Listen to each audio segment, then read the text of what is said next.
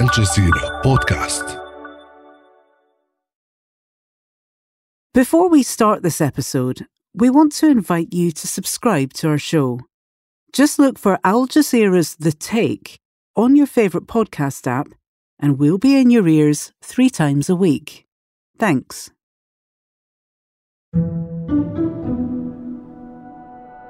We spoke to Alina in Kiev. We began to talk about life. that's Krzysztof Ciuchalowski, a Polish journalist.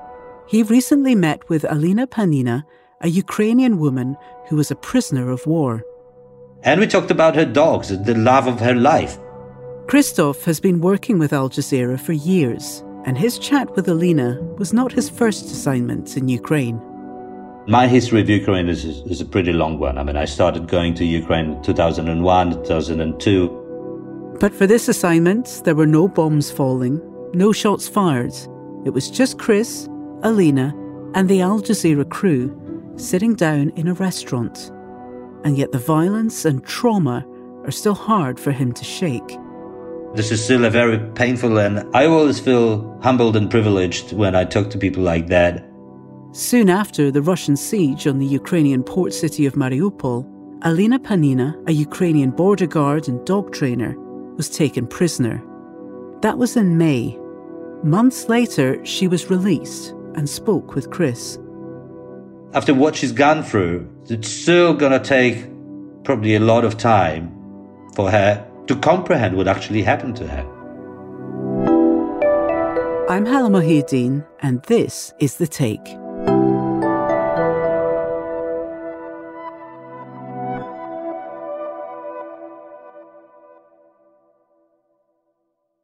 It feels like the PTSD has been stabilized. She can sleep through the night again, more than a month after she's been released.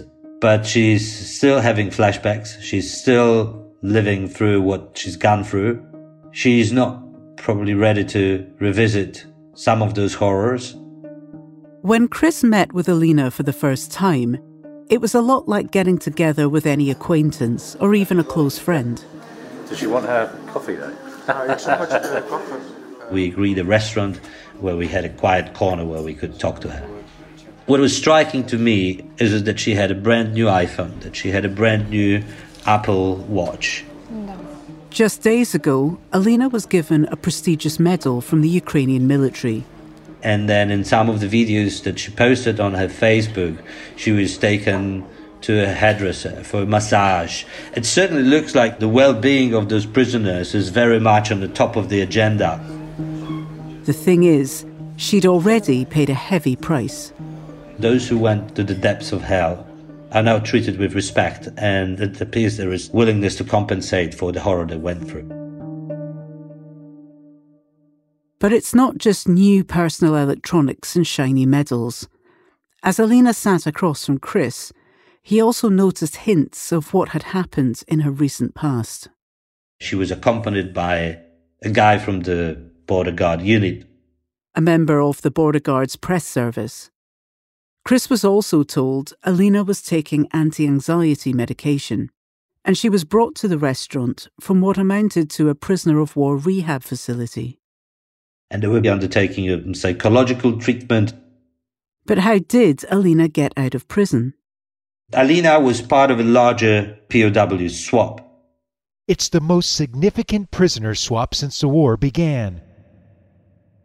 Just a year ago, she was living in a small town in the western part of Ukraine, driving a bus across the Polish border for work and training her dogs. But then she got a job on the border with Poland with her sniffer dog. I served in the border guard. She had two private dogs that she took with her to the service. She's a very keen dog trainer. And that was her life training dogs, guarding the border. And then she was moved to Mariupol. And at the end of 2021, my fiance and I moved to Mariupol, and I served in the port as part of the Donetsk border guard. Alina and her boyfriend had a nice life for a couple of young people. Good jobs, dogs, and love. Then came February 23rd. And I was on duty in the port, and there was a massive shelling bombardment. The strategic port city subjected to indiscriminate attack by artillery and. They were taken by surprise. They didn't know the invasion is just about to happen. Russian ships were approaching the port closely. You could say that they were trying to annoy us, playing with us. Ships came close and then they sailed back repeatedly. Then, sometime after lunch, it was 1600, 4 p.m. That's when our chief of department told us we'd be moving to a factory. They started to move out of the port and they engage in a battle, as I understand. They engage in a battle in different facilities. We were holding the Mariupol defenses for approximately two months. Over the course of those months, they were moving from factory to factory, using them as improvised bunkers. They tried to push against the Russian forces. Our push was not successful. Naturally, it was scary. We were afraid the planes above would drop some kind of bomb if we were moving. And then she told me that on April the 12th, her fiance moved in a different direction with his unit. He was captured. She says her fiance's unit saved her life. They saved many lives. They basically distracted the enemy. They focused all of the attention on themselves. And then they entered the bunkers, the steel plant uh, the barrage of tunnels. And then they were together with Azov battalion. And it wasn't just Azov. Many forces joined them in the tunnels. Why? Because Mariupol is that important, Chris says. I was in Mariupol in 2014 and 2015. and It was a hotspot. And it is strategically located at the southern eastern part of Ukraine. And it was, it is critical for the Russian military objectives. And I see this war as another chapter of a much longer history. In 2014, the time Chris is talking about, Russia made its first attempt on Mariupol, having just seized the Crimean Peninsula. And their aspirations or ambitions were to create a corridor that links mainland Russia with Crimea. And then Mariupol is strategically positioned just right there in the middle. So uh, it came as no surprise to all of us that the Russians tried to capture this town very early on during the war. So now Alina was there, hiding out in the Azovstal steel plant with all these other Ukrainian armed forces. They became the Russian target and for the past few days, it's been the scene of heavy fighting as Russian forces try to capture the last pocket of resistance in this strategically important city. That factory was fired upon with everything they had. It was aviation, rockets launched from the sea, tanks. Later, the infantry arrived. What was already a bad situation got worse. The steel plant was in ruins. Alina was living underneath. The actual plant was too bombed out. She was telling me initially they had two sources of water. They had drinking water and they had industrial water. Halfway through, the drinkable water just came to an end. And then all they had left was this industrial leakage that was available for them to drink. She saw a lot of dead bodies, a lot of dead bodies of her work colleagues from the border guard unit. The conditions were absolutely dire. But their patriotism stood strong.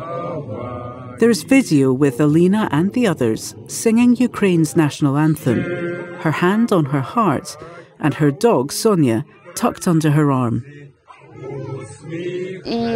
As the infantry was moving in, it was reducing our numbers. And that's when Ukrainian President Volodymyr Zelensky stepped in. And An order from the president of Ukraine was given that we have to become prisoners to save our own lives.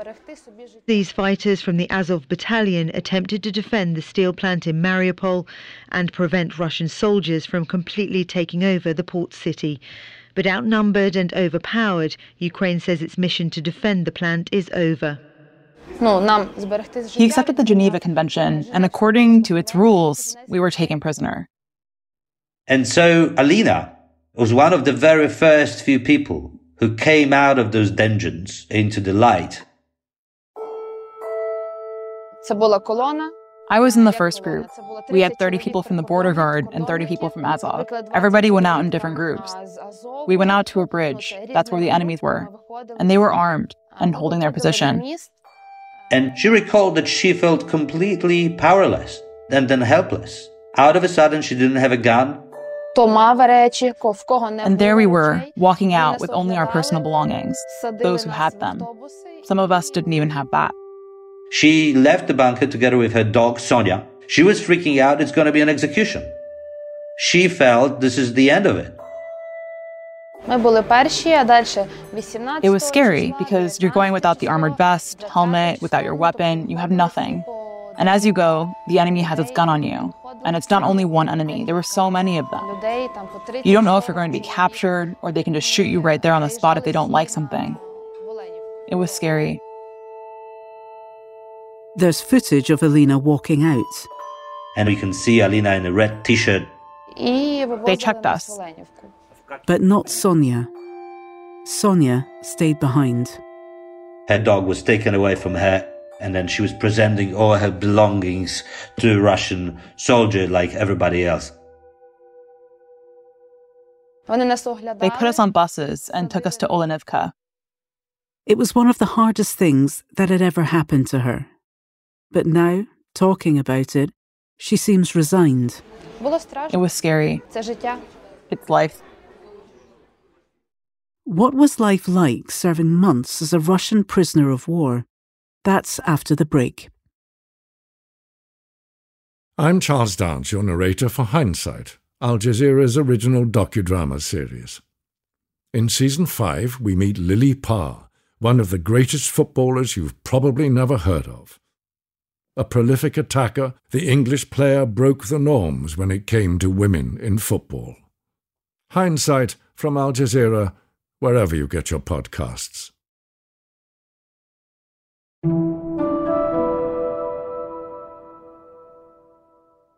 After the Russian siege of Mariupol, Alina Panina, a Ukrainian border guard and dog trainer, was taken prisoner of war.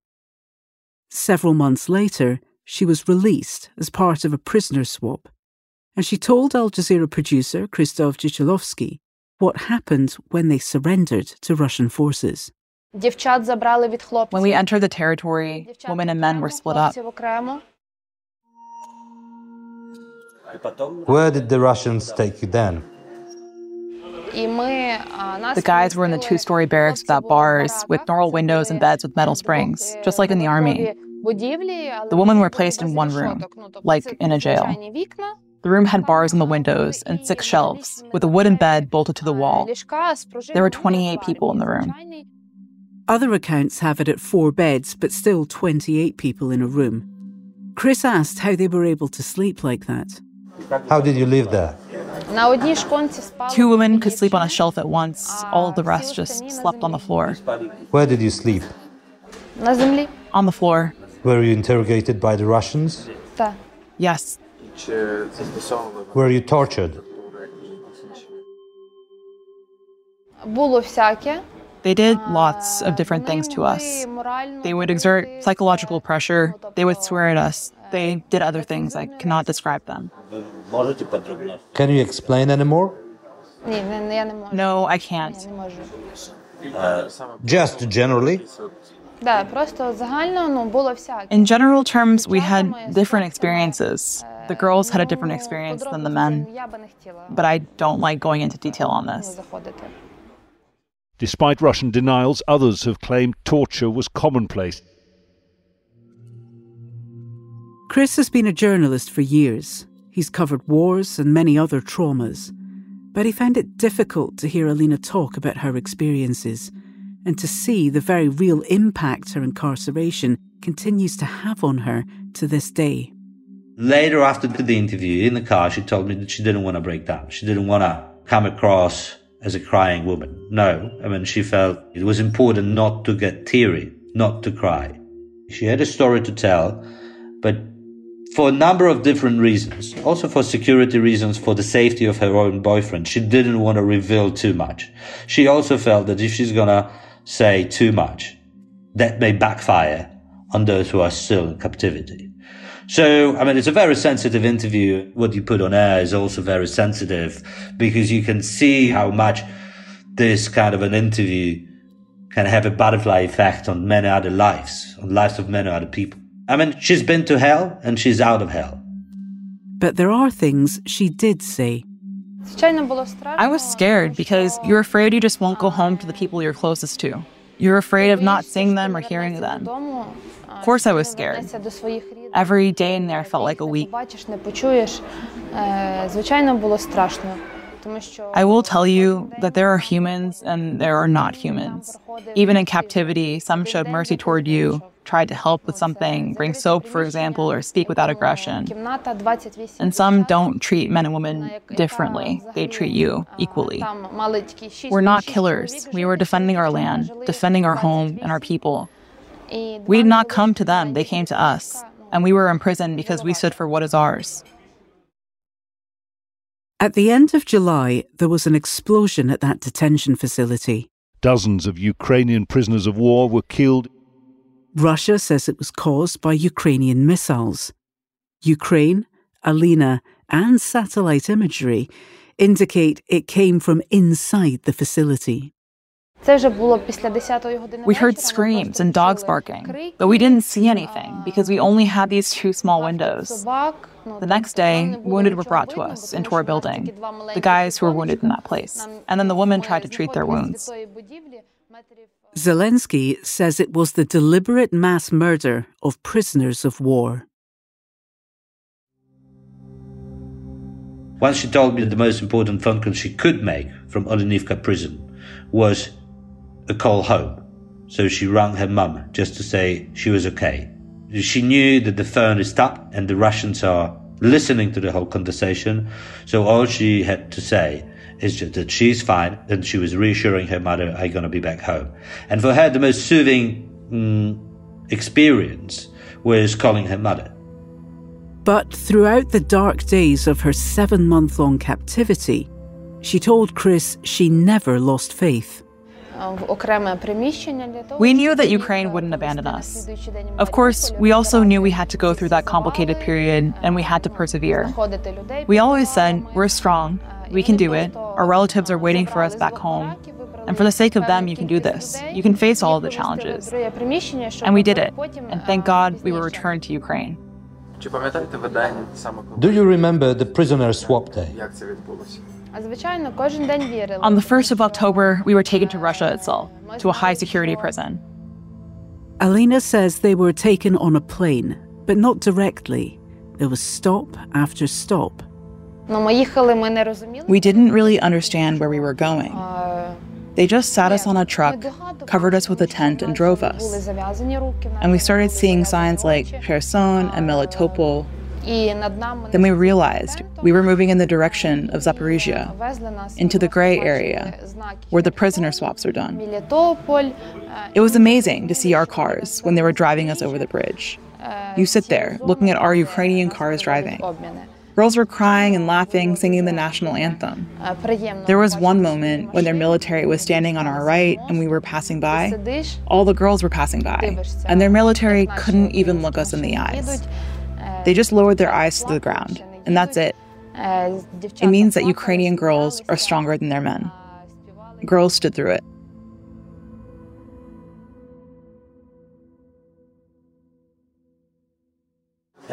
How did you feel on that day?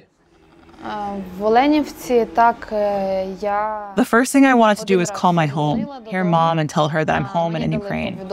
Just to hear my parents' voice, my relatives' voices. This is the most important thing that you have. You cherish it and you will fight for it. What happened to your fiancé? He's been in prison since the 12th of April. He hasn't called once. He's on the list. His capture was confirmed, but I don't know where he is. He's still captured? Yes. No connection with him? Nothing.